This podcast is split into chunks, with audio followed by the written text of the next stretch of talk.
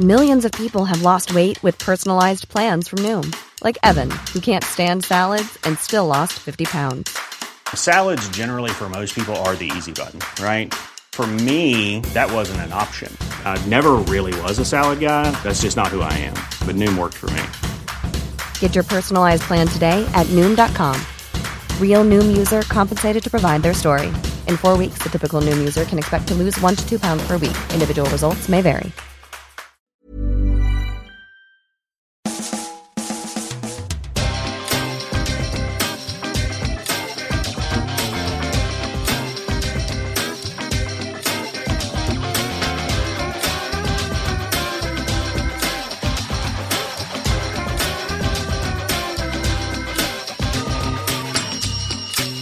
Hello and welcome to a brand new Arseblog Arsecast right here on arseblog.com. How are you? Hope you're well. Look, we're heading into what I think is going to be the best weekend of the Premier League season so far, simply because, well, you know, we can't lose. Can't lose this weekend. No way. Not even if we tried.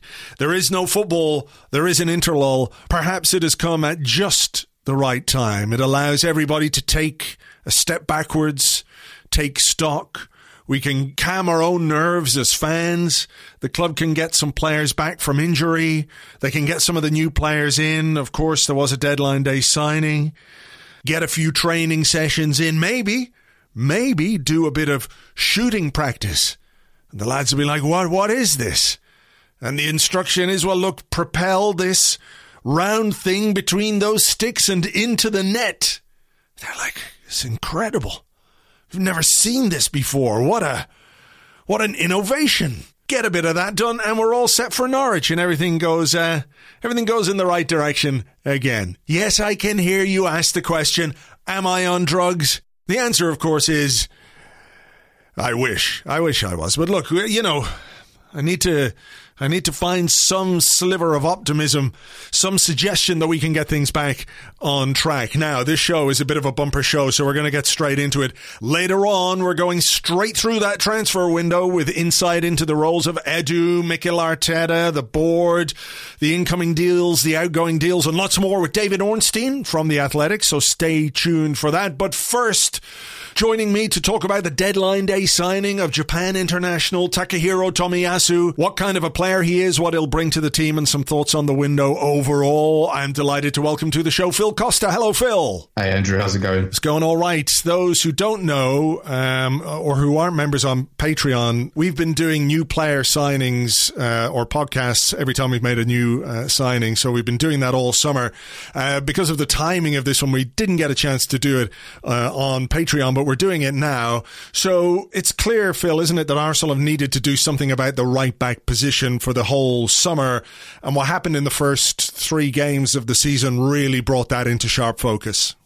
Yeah, I mean, it was always kind of lingering in the background. Um, but maybe they thought they could get by with with Chambers and maybe Cedric, um, or even Ainsley Maitland-Niles if he was, you know, coming back in from the cold. But then, like you said, the first three games just went, oh, okay, we definitely need to do something now. And uh, I know they left it until deadline day, but I'm sure they, you know, after Chelsea um, and City were like, right, we need to get something done now. And I'm sure they kicked things into gear. So, yeah, it, you know, it was very pressing for me personally, and I'm sure it was for the club. Um, and and yeah, they brought uh, Tomiyasu in, and I'm you know generally quite happy with the with the signing. He fits into the age profile, obviously, and that's something you know that's been spoken about at length. Is the age profile of the players that, that we've brought in so far this summer? So he's 22 years of age, maybe not the traditional physique of a right back, and I think there's an element of versatility to his defensive um, capabilities, if you like. He has played at centre half as well. Um, so if if people were looking for a sort of facsimile of Kieran Tierney, a right-sided Tierney, if you like, he's he's not really that, is he? He he fits more into this idea that the right back in the system that Mikel Arteta plays tucks in a bit uh, and and you know out of possession or in possession rather Arsenal have this this back three shape even if ostensibly they're not always set up with a back three uh, in the team lineup no that's it I mean it it's quite interesting to see who he's been linked with throughout the summer, actually, because uh, he was very heavily linked with Atalanta, who play three at the back, um, and Spurs. I know they they play a four now under Nuno, which is quite surprising, but they have Reguilon on the other side, who's very much in that kind of Tierney mold, um, who's like sort of up and down, flying uh, into the box, coming back, and you know I could see the logic behind their interest in Tomiyasu because in a similar fashion to us, he would be kind of the right back, uh, centre back, you know, forming a kind of back three when they attack and in possession. So, you know, you're you're bang on. I think in terms of what Mikel Arteta wants to do, um, and to a lesser extent, we have kind of seen it with Callum Chambers. But I think the idea was to, to improve on him.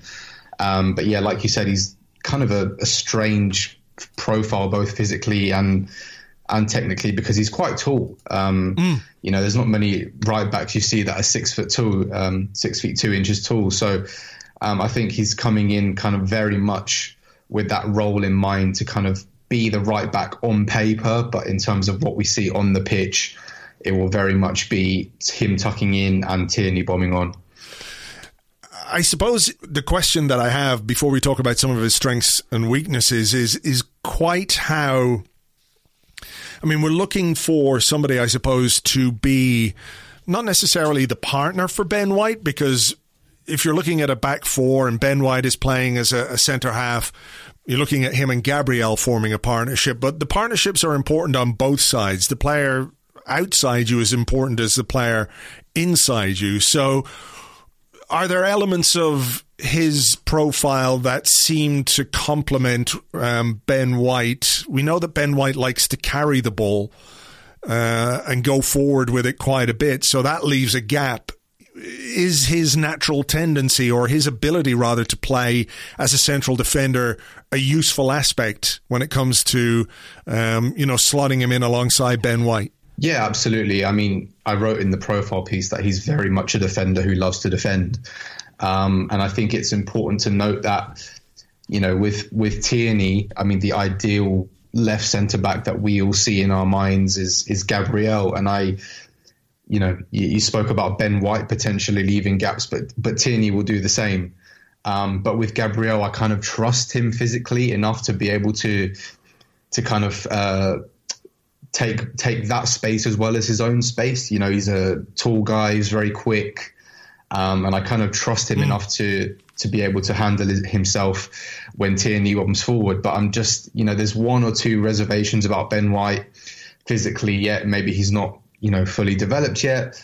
Um, you know, we saw him struggle in the air against Ivan Tony, and like you said, if he goes on one of those um, runs upfield, that gap, you know, needs to be um, be filled by somebody. And I think Tomiyasu has kind of the the natural inclination to to kind of um, you know set back, you know, fill in, no fuss, just just give me that space, and he can do it. So he can very much be um, that kind of central defender if we need him to be.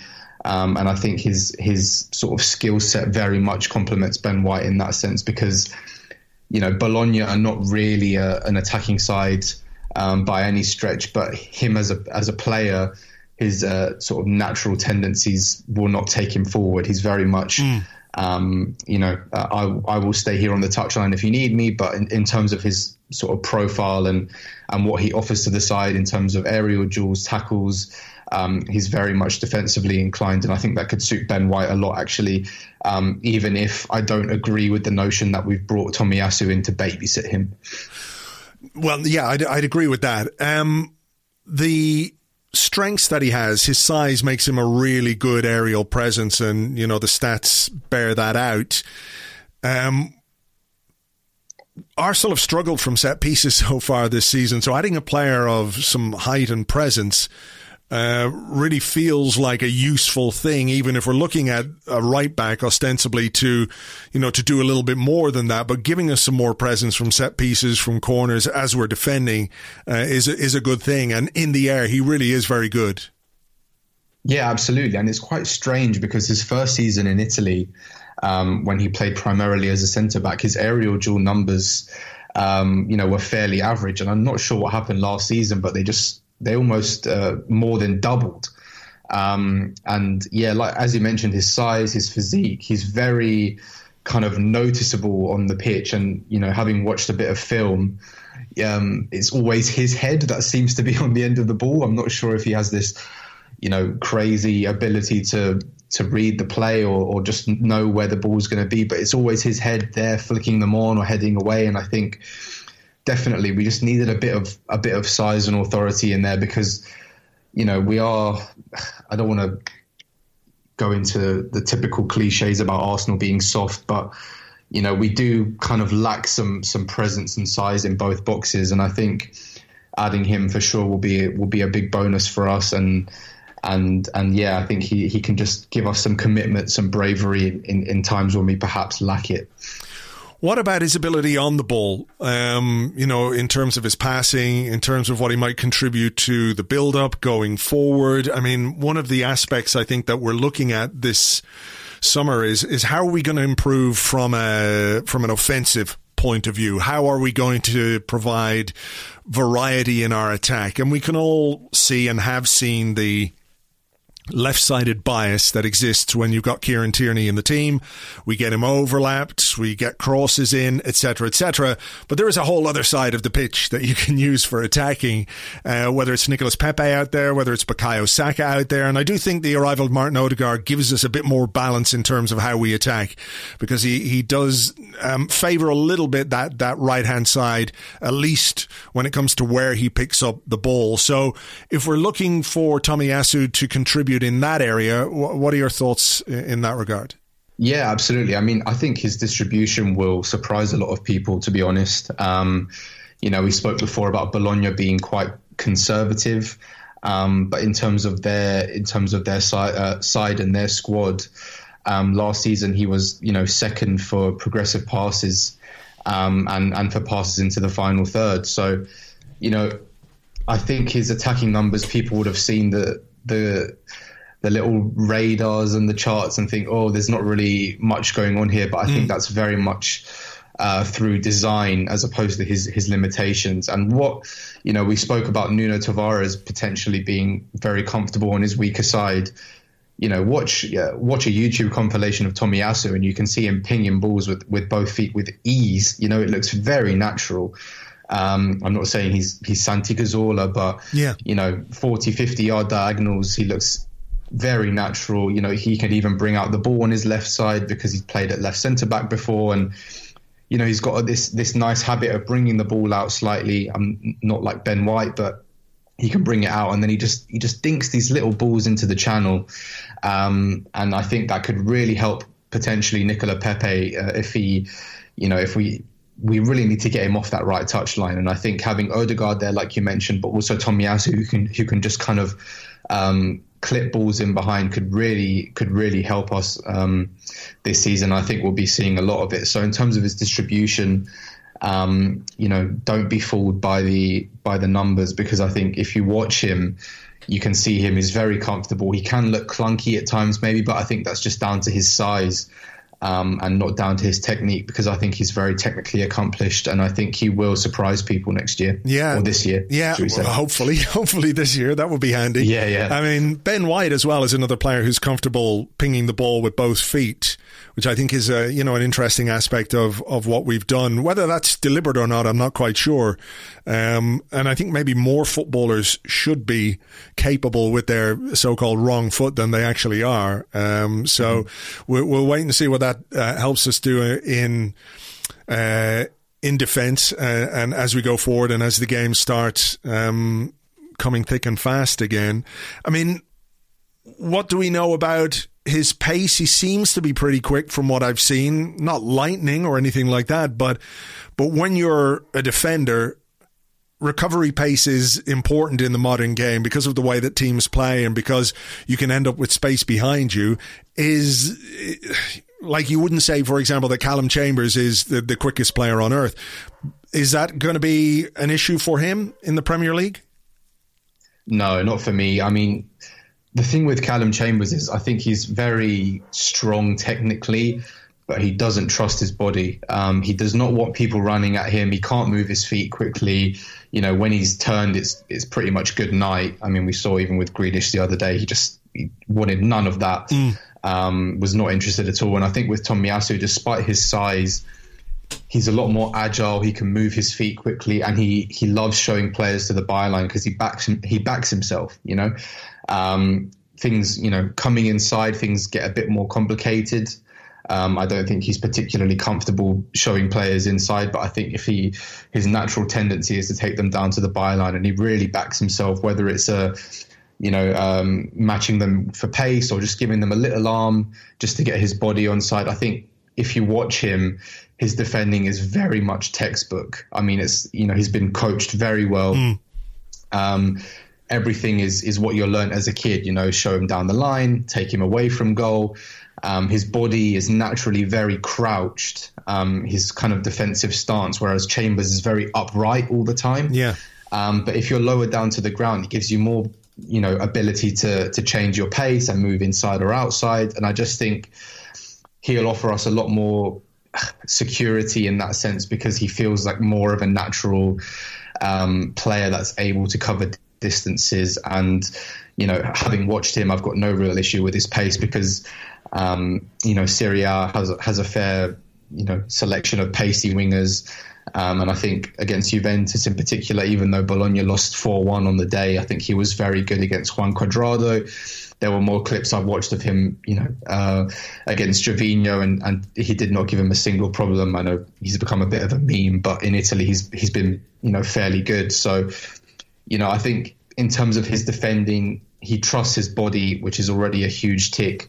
But in terms of his technique and and and how he defends, um, it's not not just his body, but when he goes, when he stays, how he interprets the space to cover. I think he's very intelligent, and again, it kind of fits into what we were saying before about him being that kind of right back, right centre back. Mm. Hybrid as opposed to the more uh, Kieran Tierney swashbuckling fullback. Well, look, he's the latest really quite interesting player that we've brought in this summer. Six players in, and I suppose they're interesting because we, we really haven't seen an awful lot of them. Um, so far this season, and we're all hoping that they can develop and they can grow. So, just before we finish this up, Phil, some thoughts on the transfer window in general, based on what we've done, I suppose more from an incoming uh, point of view than an outgoing point of view because I'm not sure there's a huge amount of discussion there, or, or we're not going to say anything that hasn't already been said.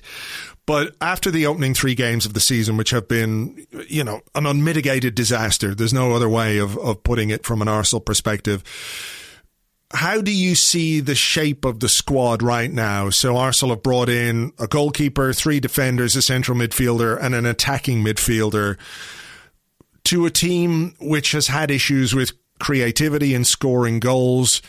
Is it a case that maybe they didn't do enough from an attacking perspective, or is it a case that by bringing in these uh, these other players, they're putting together a platform to elicit improvement from the attacking players that we already have? I, I mean, for me, it's a mixture of both. Um, you know, if you'd asked Arsenal fans if we needed to buy a right centre back to replace David Luiz, you know, Saliba aside, that's a big one, I know. Yeah. Um, the answer would have been yes. If you asked Arsenal fans if we needed a backup goalie or a right back, the answer would have been yes, and we've done that.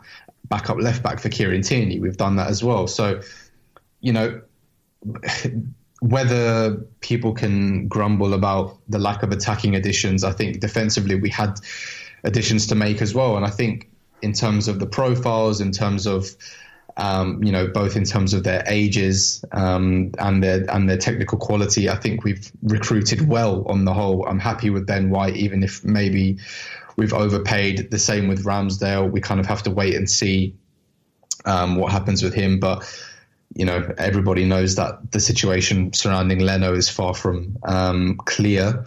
So maybe there's even potential for him to break into the side this season. Uh, Tavares, completely fine with him. Low risk, uh, low low wage, kind of just there in case of emergency. So that's absolutely fine. And I'm happy with Tomiyasu as well because I think right back was a huge problem um, for me. I think Bellerin needed the loan. Chambers, even though he came into the side last season, he wasn't up to much. Um, this time around, Cedric just get him gone. I don't know wherever he wants to go, just get him out. um, you know, so you know, I have concerns about the attack, but for me, the concerns lie in the coaching and not the personnel. Unfortunately, I I really believe there's goals in this attack. Saka can do it. Smith Rowe can do it. Aubameyang and Lacazette, no matter what we think of them, there is at least 10 goals each um, in those two players. You know, Odegaard needs to contribute now as well. And I think as much as they need to improve on a on an individual basis, um, a lot of the issues for me lie in in the, the lack of attacking freedom and verve they are afforded from the coach. So hopefully we can strike a balance with that because I think on the whole the squad is talented and you know it, it's not Chelsea levels and it's not City, uh, you know United level, but it's not eighth. I mean, there's no way that this is an eighth place squad. So for me, it's about you know we had to raise the floor of this squad, and we've done so. I'm very excited about Sambi um, as well coming in. So for me, we've we've gone about things the right way, targeting young players who can contribute in the short term, but also offer excitement for the long term. And sorry, Mikel, but future proof the club. Um, I think a lot of these signings were made, um, you know, for him, but also what happens next, whether that's Arteta or not. So, which is a good thing. I don't think we've done that very well recently. Um, so, in terms of the overall business, I'm happy. And I think Arteta, you know, there's no real hiding place for him now because he's been backed, and these are his players, these are his targets. Um, and for me, there's a big question mark over him and being able to coach an attack. And I think that's where the the real improvement has to lie for me personally, because I'm happy with with the arrivals, and I know the the departures were difficult, but the squad is in a good shape for me. All right. Well, look, it is down uh, to Mikel Arteta to get a tune out of this particular orchestra. We uh, hope he does that, and we hope he does that uh, as quickly as possible, obviously. But uh, for now, we'll leave it there, Phil. Thanks very much indeed. Thank you very much. Thank you very much indeed to Phil. You can find him on Twitter at Phil Costa, at Phil Costa. And you can find a link to his profile of Takahiro Tomiyasu uh, in the show notes, or you can just head on over to arseblog.com. You'll find it there in the columnist section.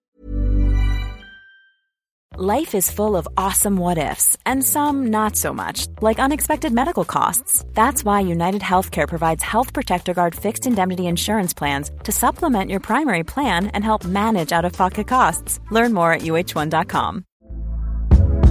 Hey there, it's Michelle Norris. I'm host of a podcast called Your Mama's Kitchen. When I travel, I'm usually looking for a way to find a taste of home when I'm not at home. And one of the things I love to do when I am at home is entertain. And Airbnb allows me to do that. When I was in California recently, I rented a house that had a great kitchen. And when we were sitting around the table, we're all thinking, we're in someone else's house. Someone could be in all of our homes as well. If you have a home, but you're not always at home, you have an Airbnb. Your home might be worth more than you think. Find out how much at airbnb.com/slash host.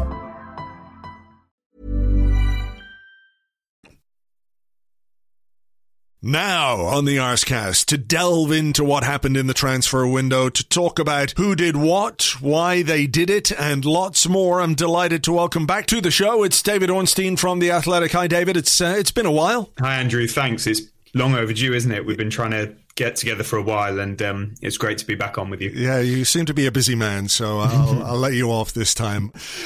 It has been a crazy summer from an Arsenal perspective. There's been a lot going on. And before we delve into the nuts and bolts of, of all of that, I suppose what I want to ask first is over the course of the summer, it became quite clear that there was a, a very defined strategy when it comes to recruitment and the, the kinds of players that Arsenal were going to bring in in terms of the age profile. So we've got two 21 year olds in uh, two 22 year olds and two 23 year old players in the six players that Arsenal have brought in this summer.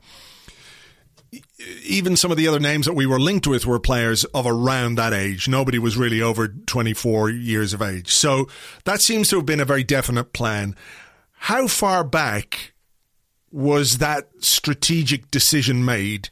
And, you know, can you give us some insight into into how that would have been brought about? Like, who are the people involved that sat down and said, What are we going to do? How are we going to do it? And what way are we going to implement this? Well, Andrew, I think it goes back quite a way. And before people might think, I, I don't think this was a strategy that was established on the eve of the transfer window or the months coming into it. I think it has been the plan since Edu took sole control following the departure of Raul Sanllehi. Perhaps it was a thought that they had even prior to that. I'm not too sure. Certainly prior to that, the uh, the actions spoke louder than words. If youth was the strategy, because in came Pablo Mari, Cedric Soares. Prior to that, David Luiz. The Willian signing is one which I was opposed to at the time in terms of I didn't think it was going to work out for any party. I don't want a footballer to have a bad move. I don't want a club to take on a player who's not right for them. And I think we could all see it a mile off. And I'll give credit to Arsenal fans. Many got behind that signing once it actually happened and realised that his stats were good in his final season at Chelsea and welcome him into your club like you should when when a, a new signing comes in, uh, an attacking player who's had a really good career on the whole um, but the previous concerns were very quick in coming to fruition. And I think that was an anomaly. We don't need to pick over the bones of that right now, unless you want to later. But it, it was not in keeping with the way that Edu was looking to take stuff from the moment he was in sole command. He was very clearly, and it was explained by lots of people at the club, looking to build this young team young squad for the future, mm. blending it with experienced players. And yes, I am confused by the fact that summer of 2020 and previous seemed about experience to help the young homegrown talent come through. And summer of 2021 seems no, we're going all young, forget about the old experienced players. Mm. And that raises concerns that we, we can explore in terms of the strategy and the structure and and and the coordination and contrasting visions, etc. But straight to your question, yes, it was the idea of Edu to build a young squad of this age profile, to blend them with world class experienced players, to bring Arsenal, in his mind, back to the top of competition, mm. domestic and, and European, in a number of years.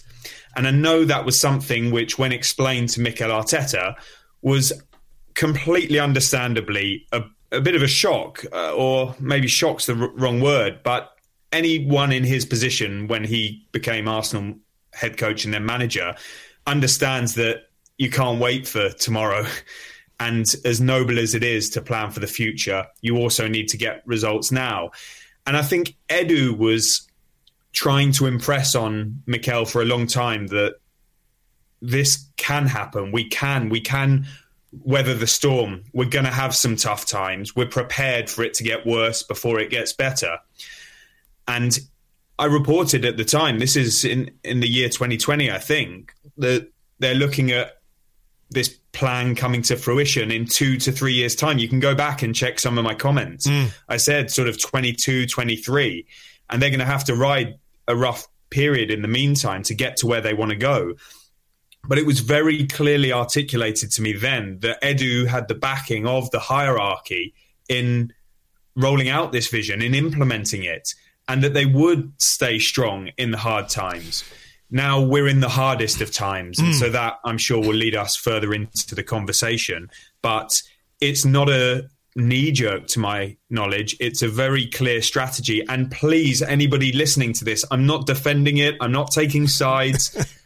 I am just telling you what their thinking was, sure. and it will be up to them whether it works or not. Yeah, sure. I mean, look, we're just we're trying to deal in facts, and and this is what it is. It's not necessarily uh, endorsement of it or anything like that. I'm quite curious as to your your phrase there when when you talk about Edu and how he is in in sole command. And as the technical director, I think that's what people would expect from somebody in that role uh, at a football club that he basically dictates is the wrong word, but decides, I guess, what the what the strategy for the club is in terms of recruitment and maybe even in terms of how how a team plays. That feels like something that that's a bit further down the line for Arsenal. So, I mean, how involved in this is Mikel Arteta? Because I think one of the things that would maybe not confuse people, but I think there is a perception that Mikel Arteta, because of the promotion that he got to manager rather than just being head coach, and because of everything that he has said and everything he's done since he's come in and how how open he has been about what he feels needs to be done at the football club that there is a measure of authority there that is perhaps equal to Edu or or even uh, above Edu in some ways that you know there's this idea that Edu um, you know, was very much involved in the previous setup with Raul Sanllehi and, and everything else. And that he is now perhaps working more with Mikel Arteta than, than uh, above Mikel Arteta.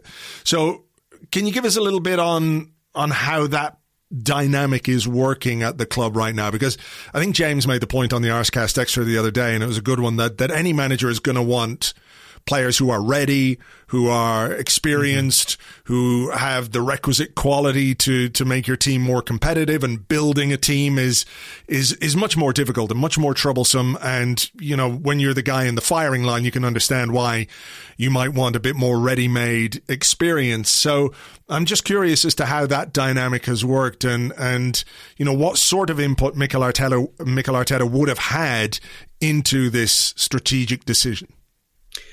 Well, I think again we need to take it back to provide the context. Raul Sanllehi had become all powerful following the departure of Ivan Gazidis and Sven Mislintat. He had created um, a power base from which it appeared he he wouldn't be shifted. Obviously, that changed. Um, he brought Edu in. We remember that process, which involved move for Monchi and mm. consideration of other candidates, and Edu eventually uh, got the role. But he was very much sort of working for, you could say, um, Raul Sanllehi, who was head of football. With Raul Sanllehi gone, um, Edu steps forward and and is very clear. Like a lot of us have seen Edu over the years and heard him speak, and you've seen the fans have seen the interviews. And yeah, I think he he'd probably like to do more. He comes from a country where the technical director fronts up in the press conferences and, and often announces the team selection and answers all questions and appears in the media. And and you know that is largely what happens on the continent as well. If you look at Monchi at Sevilla, uh, Tiago Pinto at Roma just this week, holding a press conference to analyse the transfer window. Um, and Edu's the sort of character that I think would like to do that. Maybe it's not such a done thing in England or at Arsenal. Um, but he stepped forward, and, and it was very clear to all of us that this was going to be his project. And Arteta at the time was head coach, um, and he is responsible for if not hiring and firing managers, at least recommending that to the board um, and working with the head coach manager to take um, the positional requirements and find players uh, to to offer to the manager um, uh, and various options in, in, each of those positions. You know, we all know how that model is meant to work. Yeah. Mikel Arteta's promotion um, to manager was something that I think Arteta himself was in favour of. Um, clearly, there's been huge conversation about this, and a lot of people at, around, outside Arsenal, close to the club, feel this was a big mistake, and that even if it was going to happen, you still needed a really respected, powerful operator, whether it be Sanllehi or, or somebody else, who can provide the shield for both the technical director and the head coach manager, who mm. can be the figurehead of that operation, who can front up to the executives, who can front up to the media, who can work the corridors of power, who can deal with everything, um, football and non-football, that allows the head coach manager to just focus on their role. So Arteta enthusiastically taking on this role of greater prominence. Um, you know, we can't have sympathy for that because he's laying his own bed there, and and it does come with additional responsibilities, mm. um, which I hope for his sake he revels in in his career, Arsenal and, and potentially beyond. But at the moment, it seems like he's swimming against the tide a bit because he's having to, by the nature of the title manager, probably get involved in stuff that I don't think Arsenal's coach manager at the moment should be. Arsenal just need to be focused on Arsenal's leader needs to be focused on just training up this team urgently. Mm. And um, of course, you're going to have conversations around recruitment and things like that because he's desperate to build a team that, in his mind, can um, fulfill his his requirements, can can um, implement his vision, and start playing the football that he, of course, wants to play. Um, you know, speaking to people at the club, there's this bit in this narrative outside that it's it's gone back to the Arsene Wenger era.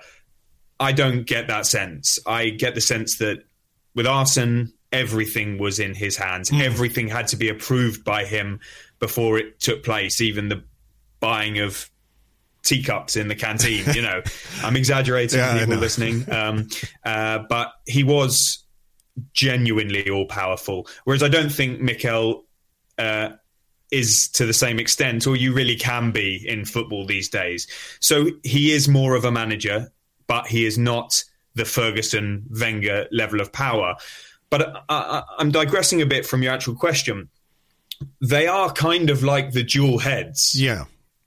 Because of this contentious rise to, to manager. But within the club structure, as much as Mikel's word is is carries huge weight and they are building around him, they do still have strong faith in him. And it's going to take things getting dramatically worse, I'm sure, for that to change.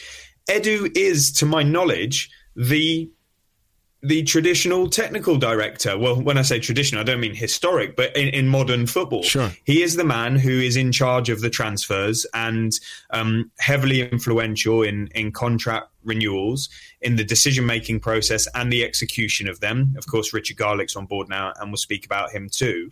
Um, some people say, oh, there's, you know, I'm not sure if Edu's power base is weakening and if he could be the next one out. I see the same rumors as, as you, Andrew but I don't have any evidence to suggest that um, actually internally, Kroenkes, Tim Lewis, Vinai, Richard Garlick, and various others here and here or there are not continuing with this um, pathway, irrespective of the largely understandable noise outside. Sure. I mean, just going back to something you said.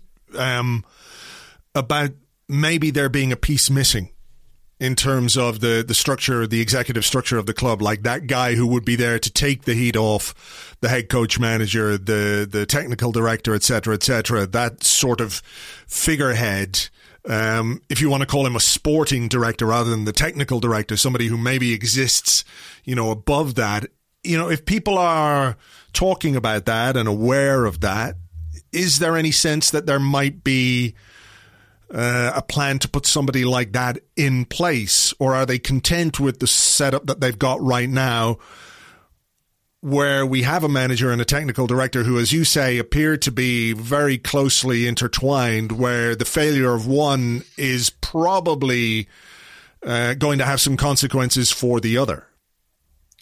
Yeah, it's a, a, really good question that I don't have a precise answer to. So I'm not okay. going to lie to our audiences and say, yeah, I, I, hear somebody's coming in or absolutely not. So mm. it's a bit of a fence sitting one in which you say, I don't know. Mm. Um, but again, explaining the wider picture here, when Raul Sanllehi left and Fahmy left, it was just about the like it, it, had to be the end of all of this change. And then they needed to find someone. So Richard Garlick came in, in for Huss. It had to be the end. Everybody at and around the club acknowledged that there had been far too much change in far too short a period, considering historically at Arsenal there had been barely any change for a couple of decades. Um, and it was destabilizing off the pitch. And I believe, as a personal opinion, that that has filtered down onto the pitch as well. Others may have different views, but it can't be helpful. It's not conducive to success. And I don't think Edu wanted any more change once that the Sanllehi one had been done.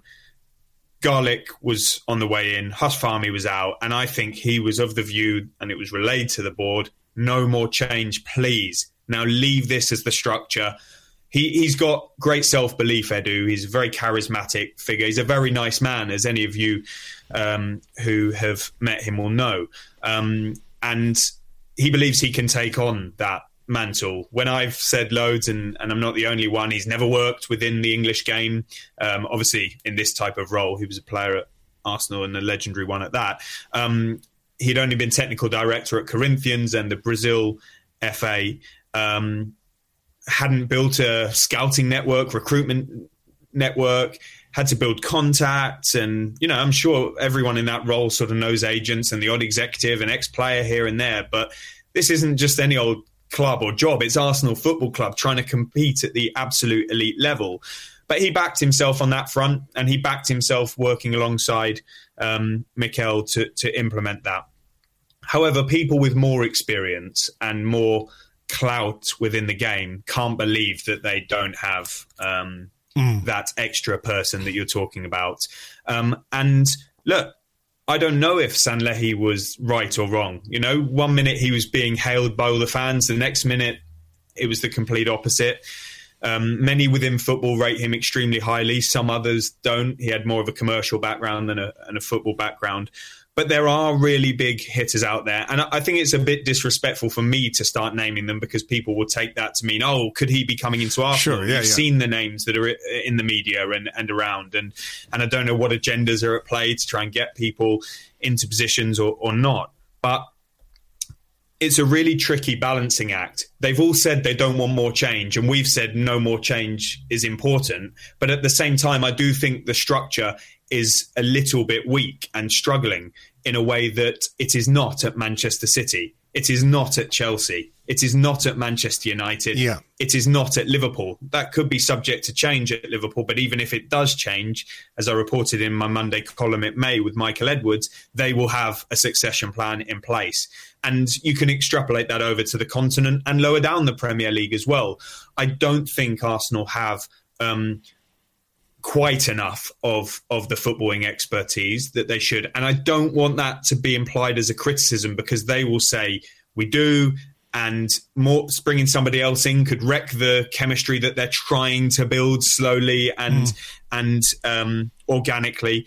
Um, but again personal opinion and preference I think the level of cl- is all well and good intending that it's just Edu Richard Garlick as his sidekick, Mikel but it's that's that's a raw and inexperienced um, dual heads. Sure. With an experienced guy next to them and a very highly rated guy in Richard Garlick, but he, he hasn't worked at an Arsenal level club just yet until now. And I do think, in comparison to the other clubs, there is something lacking structurally. I mean, not every owner is a football exp- expert, so I don't think that's a stick to beat the Kroenkes with. You can beat them with whatever stick stick you want, but they're not unique in that. But as you come down, when you see sort of Vinai, so not sort of area of expertise around football specifically of his many um, strengths.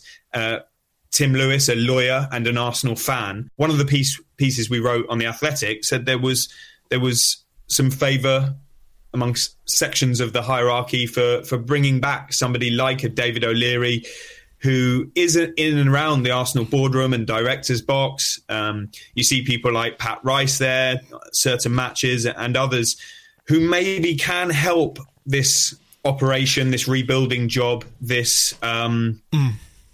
this uh, project. Sorry, Yeah. I hate using it. I'm trying to think of something else from a sporting and footballing perspective. But it's also not easy. It's not like suddenly Arsenal would become masters of the transfer market because they bring David O'Leary or Pat Rice or Ralf Rangnick or Michael Emenalo or Marc Overmars. You know, it might still go wrong. And Sure. that's why these things are really difficult. I do feel that the structural issues have got Arsenal into a bit of a mess on and off the pitch, and, and something feels like it needs to be done. I don't know exactly what. Yeah, I, do, do you think maybe there's an issue of perception? Because you talk about Edu, and while we're on him, we might as well broach this particular thing, you know, and he does seem like a nice man, but I also feel like, you know, looking at it externally and looking at it as a fan and as somebody who, who wants the club to succeed and to do well, I'm right behind this strategy of, of bringing in young players because Arsenal have done the old player thing. It hasn't worked.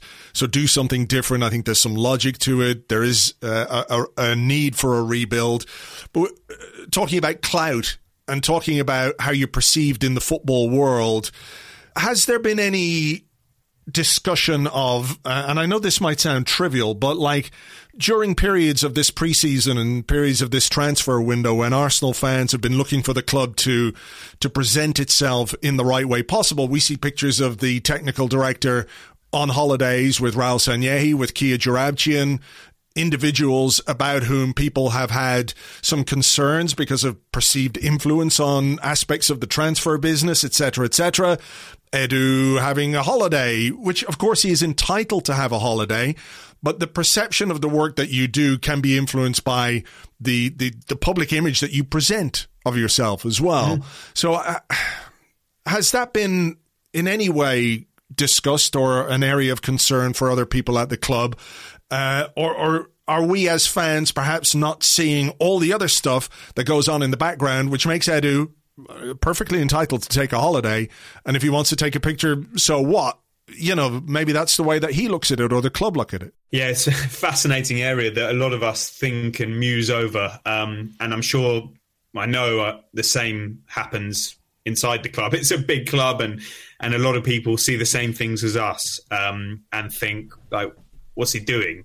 Um, I think the optics are particularly poor, especially the images with Kia Joorabchian and Raul Sanllehi, as much as you're entitled to do what you want and do and be with who you want.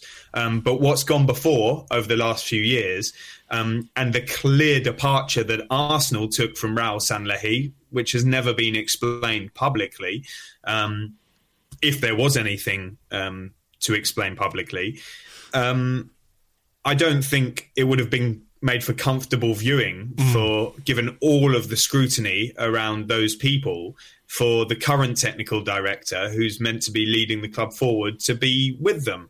I don't know of the hierarchy being disgruntled. I just think it didn't send out a good image, especially during a transfer window.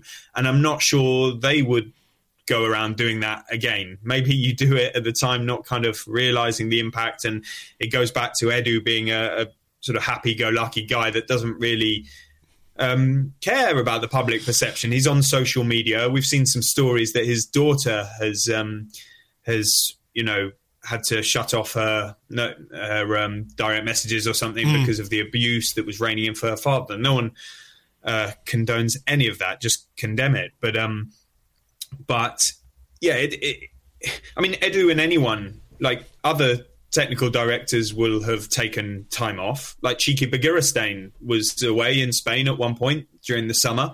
Um, but they all get on with their work. You know, you can take your laptop and your phone and you can spend 23 hours of the day working and you get pictured Yeah. cooking a barbecue or being on a boat or being at a restaurant and then everyone comes down on you like a ton of bricks.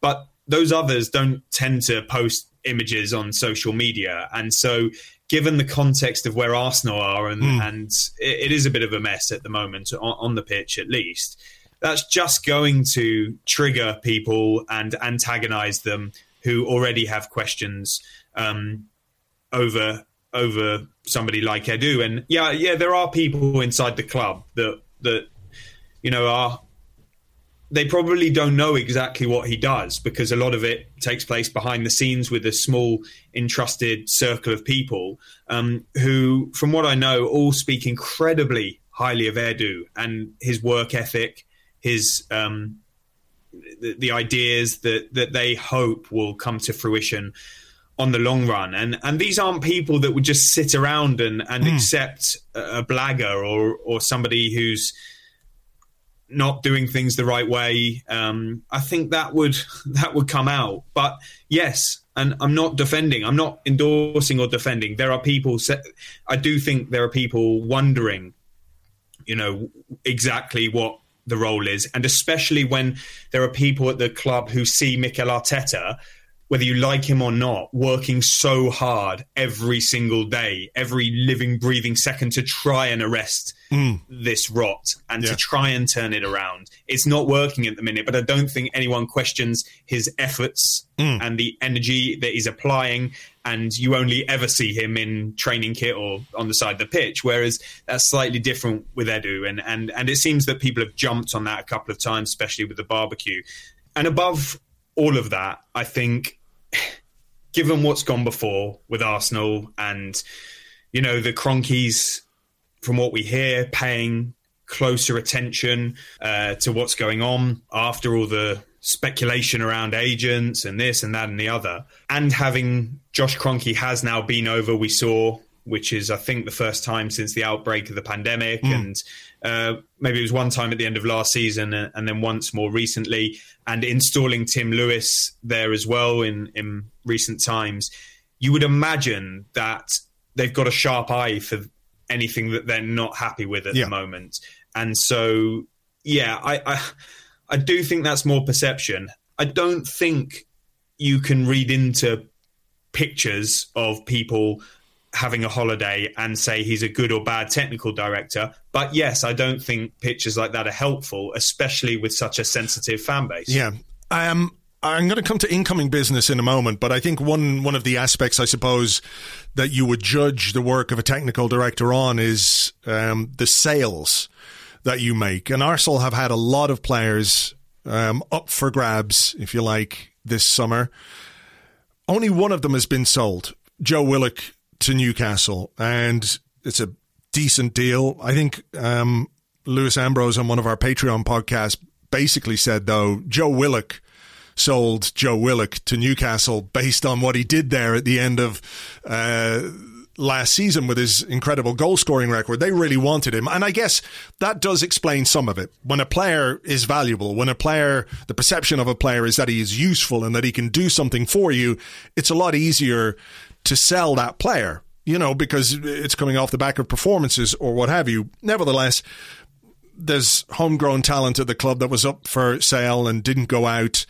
Um, a lot of loan deals, even taking into account the current state of the football market. We all know finances are very, very uh, impacted by the pandemic and the lack of fans, etc., etc. Were there targets for Edu when it came to the outgoing business because uh, you know whether you're uh, a fan of the Kroenkes or not, the money has been there for the incoming players. 140 150 million pounds the biggest window in in Arsenal's history. So the financial backing was there for the players that that they wanted to bring in. However it does feel like that kind of outlay requires some measure of of income to offset it. So are you aware that um, there was a target perhaps for generating revenue from player sales? And if so, have we fallen well below that? Or is there an acceptance that because of this market, we could sell some players next summer? Uh, clubs will have more money. Some of the loans with options and obligations could be taken up, so that will go some way to doing that. Well, your last point was the vision a year ago, and it hasn't come to fruition. Mm. Of of you know, um, jam tomorrow. Um, I don't know if there was a specific target. If there was, I'm not aware of it. Um, but yes, the word coming out of the club and people close to them coming into this window was that they can generate really big money for these outgoings. Um, there was even suggestions of around 100 million pounds. These were forecasts from people who work in the industry, um, work at Arsenal, speak to people at Arsenal. So you're looking at um, maybe a Lacazette, maybe a Bellerin, a Torreira, a Guendouzi, a Joe Willock. Um, there's probably a couple of names that have Maitland escaped Niles, me. maybe. Maitland Niles, you know, Reiss Nelson, Eddie Nketiah. Eddie Nketiah. You add them up, you know, a 10 here, an 8 there, a 15 here, 20 there, and you can get into some serious revenues. Um, that was the plan of Arsenal also in, in the summer of 2020. And that's why there was some investment um, towards the start of the market. Am I right in thinking 2020? Probably towards the end, wasn't it? Because it was Gabriel and then Thomas Partey. Was there someone before Gabriel? There was Willian, um, trying- Gabriel. I think there was somebody else. Trying to think. I'll have a look. Um, There was you lose track of all the all the do, different yeah. positions, but um, but yeah. Anyway, the, the, they were going for a lot of players. Some of them, some of them came in. They were stealing themselves and readying themselves for a, a Partey or Aouar. Um, and so the question was, well, how are you going to balance this in in a pandemic? And everybody was saying, wait till the end of the window before you know uh, judging how this is is going to be financed. And Arsenal were not alone in failing. Even the heralded Chelsea failed to get players out, um, at, at least to the level that they wanted to. Um, and so that was going to make this summer all the more important for that. Actually, Arsenal probably bridged the gap to an extent by doing so much outgoing work in January, not for money, but just to at least clear the decks and relieve them of some of the salaries that they were paying. Um, and so this one was the real. Di- this was meant to be the real deal window for outgoings, and Chelsea came back to the fore in that sense, and even Man United got a good sale in Dan James, and they are very poor sellers traditionally. Um, so they don't need to be amazing sellers Yeah, with yeah. their wealth. Manchester City also traditionally, well, sorry, in recent years, not spectacular sellers. Um, they did all right this window, actually. Arsenal, no, they fell short of expectations in the sales department. And I think you can look at a bit of the inexperience in their setup because some of these guys who work in the industry just know how to work the market. They know how to strike deals and convince clubs of their players' worth, even if it means playing them a couple of times before deadline day. I'm not sure that was the case with Dan James. It may just be a, a happy coincidence that he started two of United's first three games and then got got a, a lucrative move. Um, I think it's disappointing when you look at the the money that has not come in for some players Arsenal paid big money for or should have value. Hector Bellerin, 26 years old, yeah, he had the ACL, but Arsenal surely could have garnered some money for him. Torreira was a big investment and it's just flitted away. Guendouzi, you know, whatever you think of him and his behaviour, he's a very highly rated young player who I think is now in the French full squad again. Uh, correct me if I'm wrong. Um, you, you should be getting significant money for him. There is another side to this story. And again, you know, please don't think I'm defending because I'm just saying it as it is and, and the truth. Because I was the one who reported the Roma interest in Lacazette and, and the suggestions that they were willing to go to about 30 million euros last summer. You will speak to some people at the club and, and they will explain to you, well, if you were on the end of that phone call and they're not offering the actual money, they're suggesting what they'd be willing to pay, or we don't receive it in writing, or they say they will one day, and then the next day they say to you, actually, can we do it as a loan with an option to buy? Um, and similar in, in this case with Everton and Ainsley Maitland Niles, everyone was getting excited, and and we're not the ones who see the offer. You know, Yeah. he, he's an England international who Arsenal either would have wanted to recoup a, a really strong loan fee or a really high obligation to buy. Um, if if they're going to be who we want them all to be, which is really good sellers, Yeah. or sell on a permanent basis to Everton for big money now. He, hmm. He's 24 years old and and has a hopefully a really good future ahead of him, whether that's at Arsenal or elsewhere. There is more to this skill than we all understand. And so, unless you are on the other end of that phone or email, you don't know what the offer is. But I maintain that Arsenal haven't done well enough in getting rid of players. And that is something that they definitely need to improve on going forward because I think they do have a good squad. I think they have a squad of like players that could could sell or could either excel for them or, or sell for, mm. for decent money, and and it's not happening um, in either of those things at the moment. I mean, is is the Granit Xhaka situation oh, sorry, yeah. a, a perfect example of of of that kind of thing where look, he had a very good Euros. He's 28 years of age. He's got some good years ahead of him. He's got, you know, some issues um, at Arsenal, but, you know, he's a reliable uh, player, at least in terms of his availability. Very rarely injured, durable guy. Was keen on a move to Roma. Roma were obviously keen on a move. It looked like Arsenal were willing to facilitate that. And then all of a sudden it falls apart and Arsenal extend his contract. It does suggest some some muddled thinking in terms of um, how you approach selling players. Like if you're willing to let him go, why are you extending his contract a week later? And I know Arteta said that you know we never wanted him to leave, but you know that's that's a different side to it entirely. It's a really hard one, the Xhaka situation, because when you hear of that Roma interest, you everyone thought that well, that's going to happen mm. now, um, and it, and rightly so. He's you know had a tumultuous career with Arsenal. Everyone accepts he seems a, a decent person and and a good player, um, and maybe it, it's time to go. And it, it, judging by some of his comments, it seemed that he was up for it, and um, that Roma would come in strong and it would get done. Small bit of sympathy for Arsenal the point we just made, if the offer is inadequate for a player who everyone's been raving about for the Euros, they would have been battered for just giving him away. It, it, it, seems that the offer wasn't good enough from Roma. So that, that that's the the sympathetic side. Um, the potentially critical side is is yeah, suddenly he doesn't just get a contract extension, but um, he's wearing the captain's armband, and it's extremely confusing for fans and, and media and, and all of us onlookers. And it's not been a, a, great start to the season for him, like it hasn't been for for the team. Um, I mean, some of it may be in protection of value, and it may come to be seen as quite clever if a twenty he has a good season and a twenty million offer comes in for him next summer mm. because he had that small extension. Then everyone will say, "Well done, that was actually quite canny." It's hard to understand that in the moment and it might not happen. So we may come down on them like a ton of bricks with, with justification.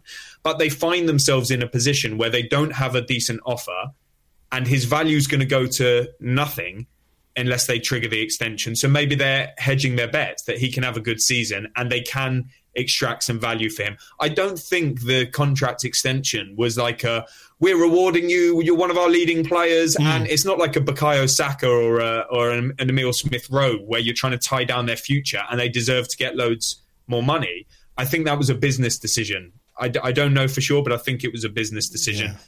But I do agree with you. The perception of the Xhaka saga this summer is yet another blow to Arsenal's operation and I've got to underline when I'm trying to explain all of this stuff with both sides of the story, the results are there for all of us to see at the moment. It's disastrous right now. And many, many fans listening to this who have very little hope are justified in feeling that way because we, our eyes don't lie. Yeah. But this is trying to explain a bit more than just what's on the surface. Sure. I mean, I think the fact that the club didn't do an official announcement of the Xhaka contract extension tells you that it, it's not something that was look at this. This is great. You're all going to feel better after this happens. So, um, you know, the, the way it came out, I think speaks to that. But look, let's talk about the incoming business because if there is hope, if there is some optimism out there, it is the fact that Arsenal have brought in six players during the transfer window. Um, the money that has been spent has reshaped the squad. Um, in terms of the the way this went down and in terms of the, the player identification side of things, you spoke about Edu maybe bringing some targets to Mikel Arteta and Arteta sort of taking his pick of those. I mean, my understanding is that at least a couple of those players were very, very much guys that Mikel Arteta himself specifically wanted going back to what you said earlier, within the framework that the club have set out for recruitment. So we're going to get you players of this age or thereabouts. These are the ones that we think uh, are available or the ones that we should look at. And Arteta has then decided, okay, well, this guy, this guy, this guy.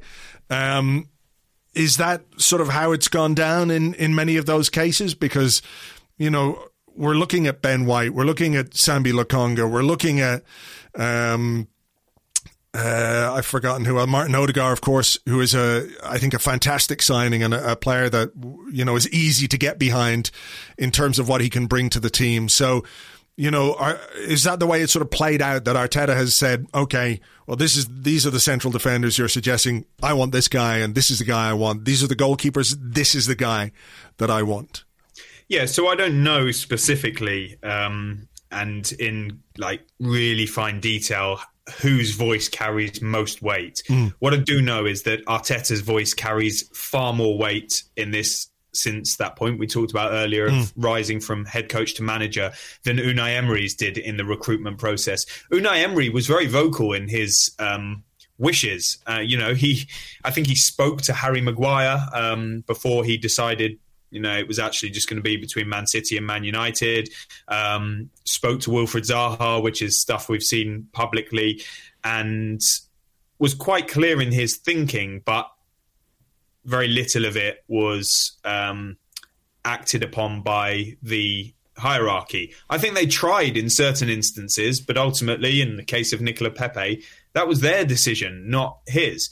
Whereas Mikel Arteta, um, is much more powerful in that dynamic. And so he wanted Martin Odegaard back. Like that was his decision. He was in the building. He had really impressed everybody at Arsenal as a player and as a character, and he seemed really happy there. So he was their first choice target, and this has been quite well reported. Mm. If they finally got a clear indication from Real Madrid that he wasn't coming, then they would turn to alternative tar- targets, candidates. Um, you know, we know somebody like James Maddison was highly thought of. There would have been a lot of players that were highly thought of. Um, I don't know personally, and I'm not doubting anybody else's reports, but I don't know of any sort of active pursuit for Maddison. Mm. Um, it was, as far as I know, again, full respect to everybody else, Martin Odegaard. Um, and it was clearly explained to me that they will go until that clear signal comes from Real Madrid based on Mikel wanting him. Um, I'm sure he likes other players a lot as well. They would they would have had to put a different plan in place if it wasn't possible. Um, other players, Ben White seemed to be. I, I don't know specifically, but Mikel Arteta would have seen loads of him within English football, and you know wouldn't surprise me if if if he was the driver of of that as well. Um, I don't know specifically about Tavares. Um, feels, and this is speculation, so please take it as that, that it's more of an Edu type and Edu's people, the the the analytics and and and the pod of people that they've got there who would have targeted a really um, high potential, decent value mm. uh, left back cover. Edu wanted a player of 20 to 22, was it that I reported ages ago uh, for left back cover uh, to challenge Tierney, to back him up, to maybe succeed him in the future. And that seems to be what they've got. He's Portuguese, um, so perhaps yeah. that's more an Edu type target. Um, Lokonga, again, more speculative, but there's the um, Vincent Kompany link and Anderlecht, and um, Mikel Arteta is very close to Kompany, so uh, feels like Arteta would have been pivotal in that. Um, and he would have been on the phone to these boys, you know. He mm. would have hmm. been on the phone to those, some of those guys and to to um, to Aaron Ramsdale and to Odegaard and to Ben White and and you know convincing them, talking to them about how he wants their strategy, uh, how he wants them to fit into their strategy. I don't know how much of that Unai Emery did ahead of signings, but I know Mikel Arteta's been doing that, and it shows he's core to what they're trying to do. And um, Tomiyasu was one that Edu had been considering for a long time. Tottenham were in the mix, some other clubs as well. Um, I know there were some that Mikel Arteta wasn't so keen on. You know, there were talks about a swap with Emerson Royal or swap plus money, Emerson Royal and um, Hector Bellerin. Don't think he was so keen. Maybe if Dest had been available as part of the swap, that would have been Yeah. more attractive. And I think Barcelona would have been open with their financial problems, but um, but Dest didn't want to leave Barcelona only a year in. Mikel Arteta knows Barcelona really well, so so Tomiyasu seems to um, you know be one that feels like a mutual collaboration. I didn't hear of anyone specifically championing him more than the other. So I've given you a pretty vague answer because I don't want to pretend that I know who was pushing some more than others. But um, whether these are good signings, uh, whether they are going to be good signings, um, whether they are good value for money or terrible value for money, I don't sense massive ructions behind the scenes over who they were going for. Whereas you know that Mikel Arteta, uh, sorry, you know that Unai Emery wanted to sign Wilfried Zaha and they went for Nicolas Pepe. Yeah. He didn't. He didn't say no. Don't. I don't want Pepe, but he had a clear target as yet, and it may come out in coming weeks and months when we have conversations and make calls. You'll hear Mikel really wanted him, and they gave him him. But at this point in time, I'm actually hearing um, that things are pretty collaborative and and everyone's on the same page. All right. Well, look. Finally, I suppose we have to talk a little bit about Mikel Arteta himself. And the start to the season, as you said, has been horrendous. It's really difficult. Preseason wasn't great either. There's a lot of concern. Obviously, when your team is sitting bottom of the table, you're looking at it and thinking, "Uh oh, this is not great." Um, there, there is a balance, isn't there, between giving a manager money, which speaks to a level of faith in him. Like if you're giving a manager, you're backing a manager to the tune of 150 million pounds with new signings, particularly when not much money has come in and they still brought in the, the right back uh, on deadline day. It's it suggests that those in charge have faith in Mikel Arteta to make the kind of team that Arsenal fans want to see from these players. At the same time, though, when a manager is given 150 million pounds, however you rationalize it in terms of it takes time to build a team and we can all accept that, there's also a short term need to deliver results on the pitch. So, with that in mind, I mean, how much pressure is there on Arteta internally as opposed to externally? Because externally, and I know we all exist in our social media echo chambers and everything else, and things feel a lot more intense online because that's the way it goes. But there must be some pressure internally as well. Uh, Mikel Arteta will know as well as anybody that he has to start winning games for Arsenal. You know, I, I think they're going to give him more time inside than some people might outside. But but how does that balance get struck? Mm.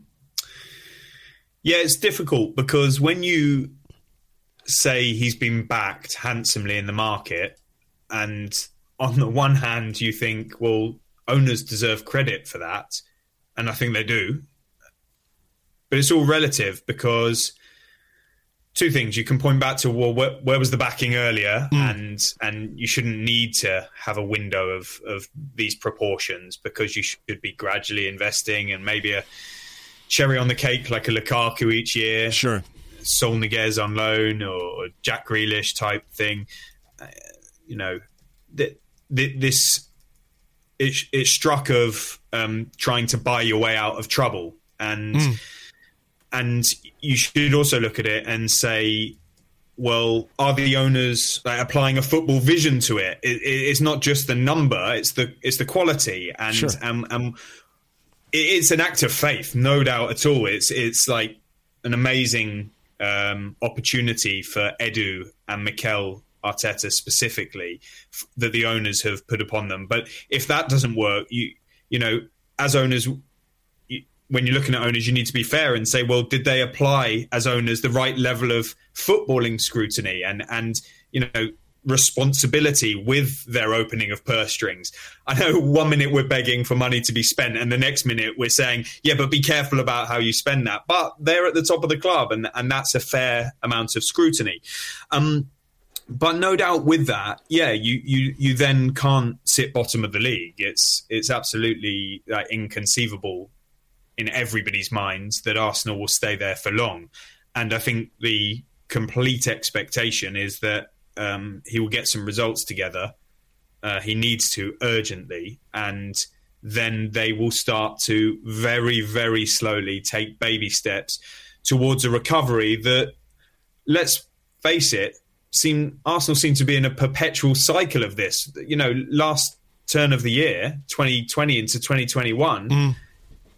He was Arteta was under the cosh, and then he turned it around with wins against Chelsea and West Brom and steadied the ship, and then it sort of fell apart a bit at the end.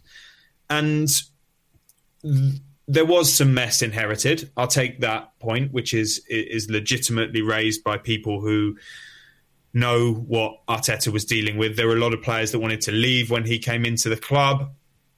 The atmosphere wasn't good post Emery. You know, it was well documented that he had lost the dressing room for that, uh, one of a better phrase.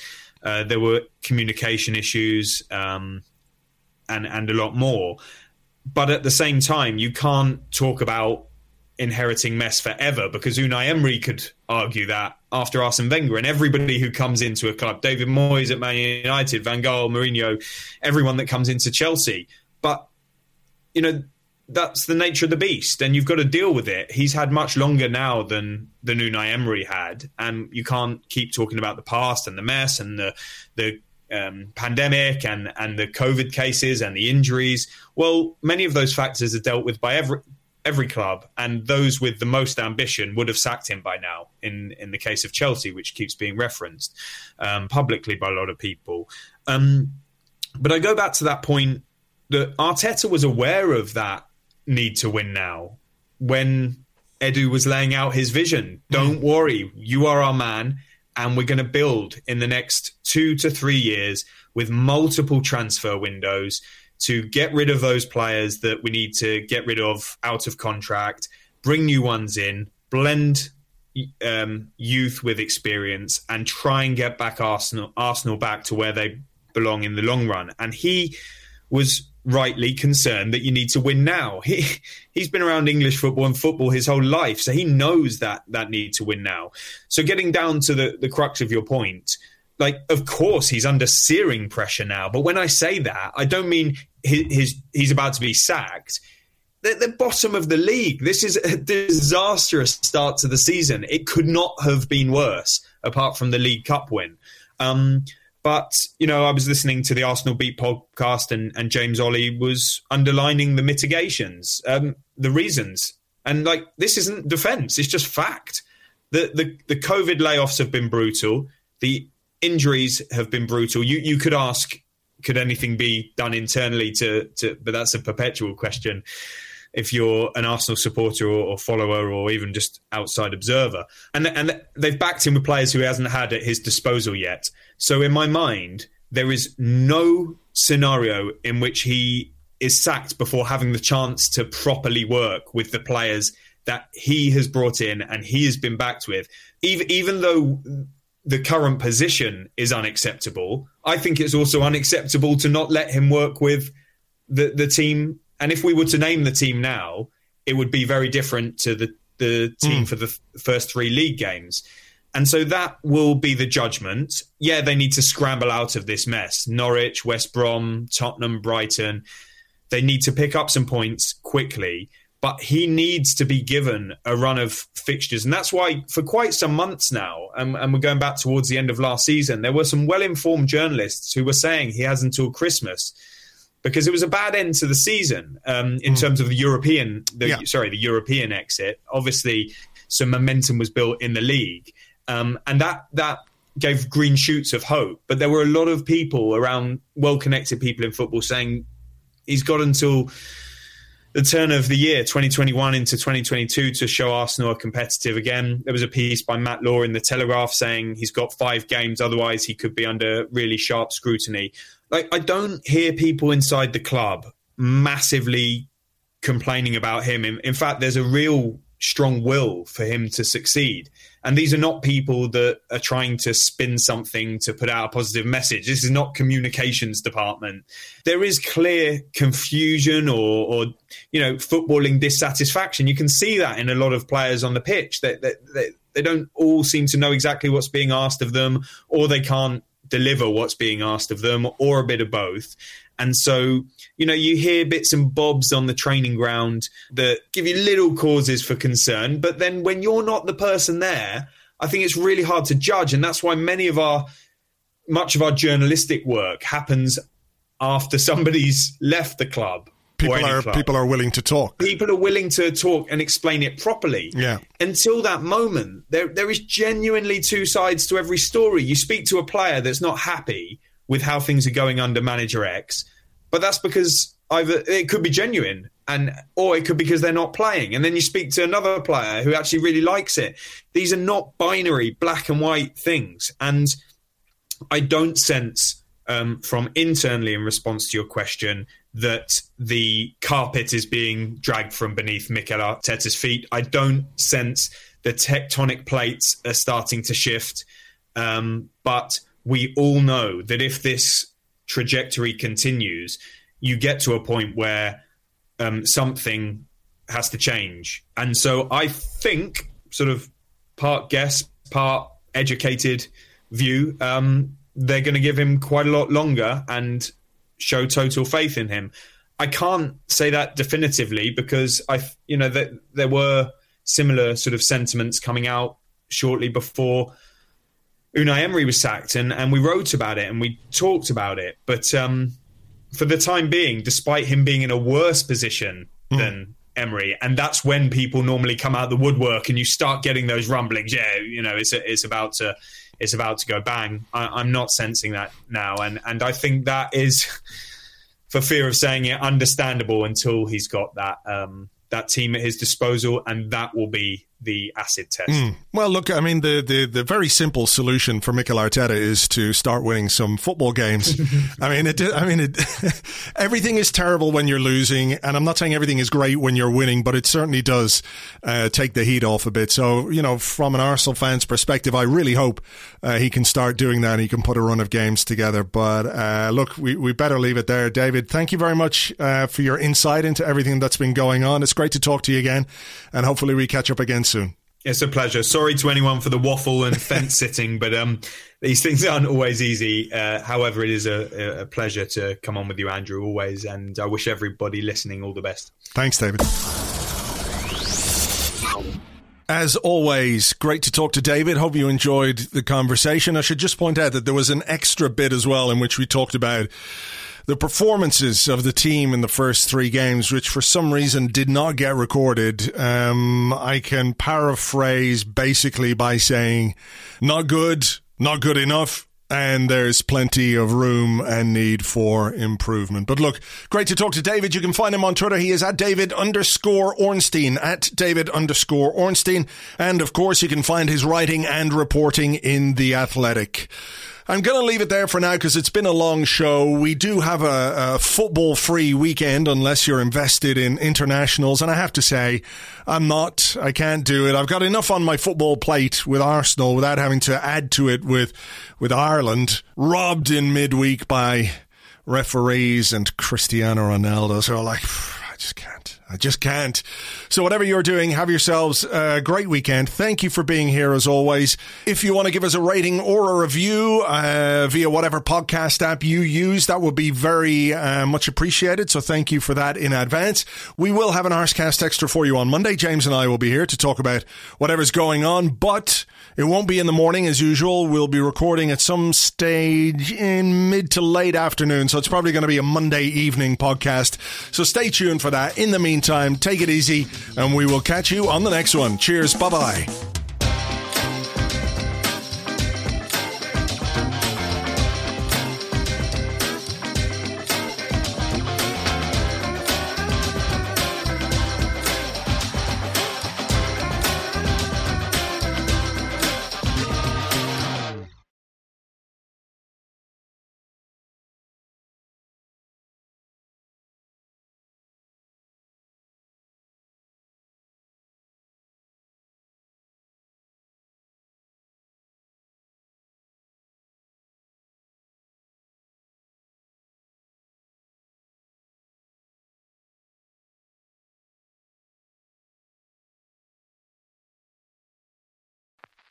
Arsenal Football Club today announced the departure of supposed forward Willie Willie Williamson, just one year into a three-year contract. The pint-sized stonker has been an absolute lemon in red and white, and departs with only 72 of the 83 gold bars he was promised. Arsenal chairman Sir Kensington Fryer said, Come on, lads, let's have a party. Who's got the snow?